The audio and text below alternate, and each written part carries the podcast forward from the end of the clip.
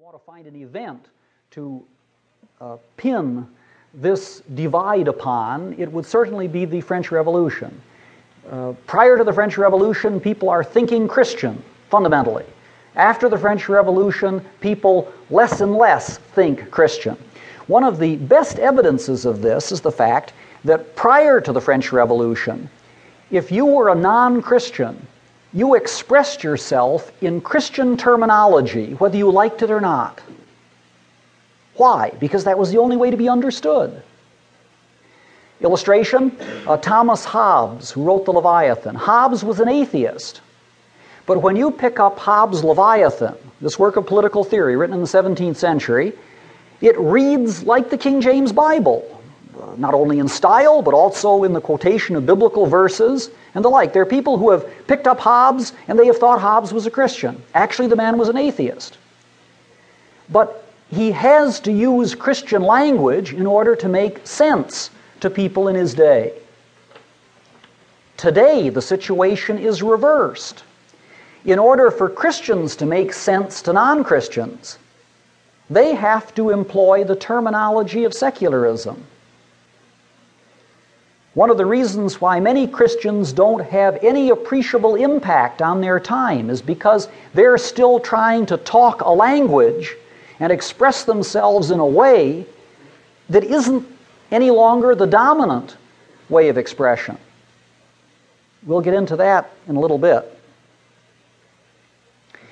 Someone has described the three centuries of modern secularism as follows. In the 18th century, the Bible was killed. In the 19th century, God was killed.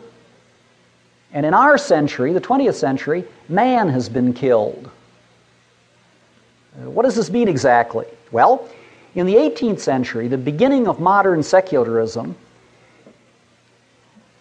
a new position was developed called deism. D E I S M, deism.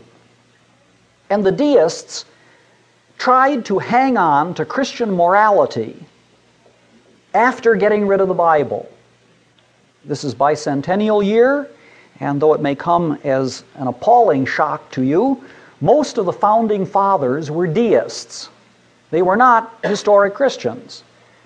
Uh, Thomas Paine, who wrote Common Sense, also wrote The Age of Reason, and this is a tract arguing for the establishment of deism rather than Christianity as a dominant religion. The whole second part of Thomas Paine's Age of Reason consists of nothing but an attempt to show errors and contradictions in the Bible.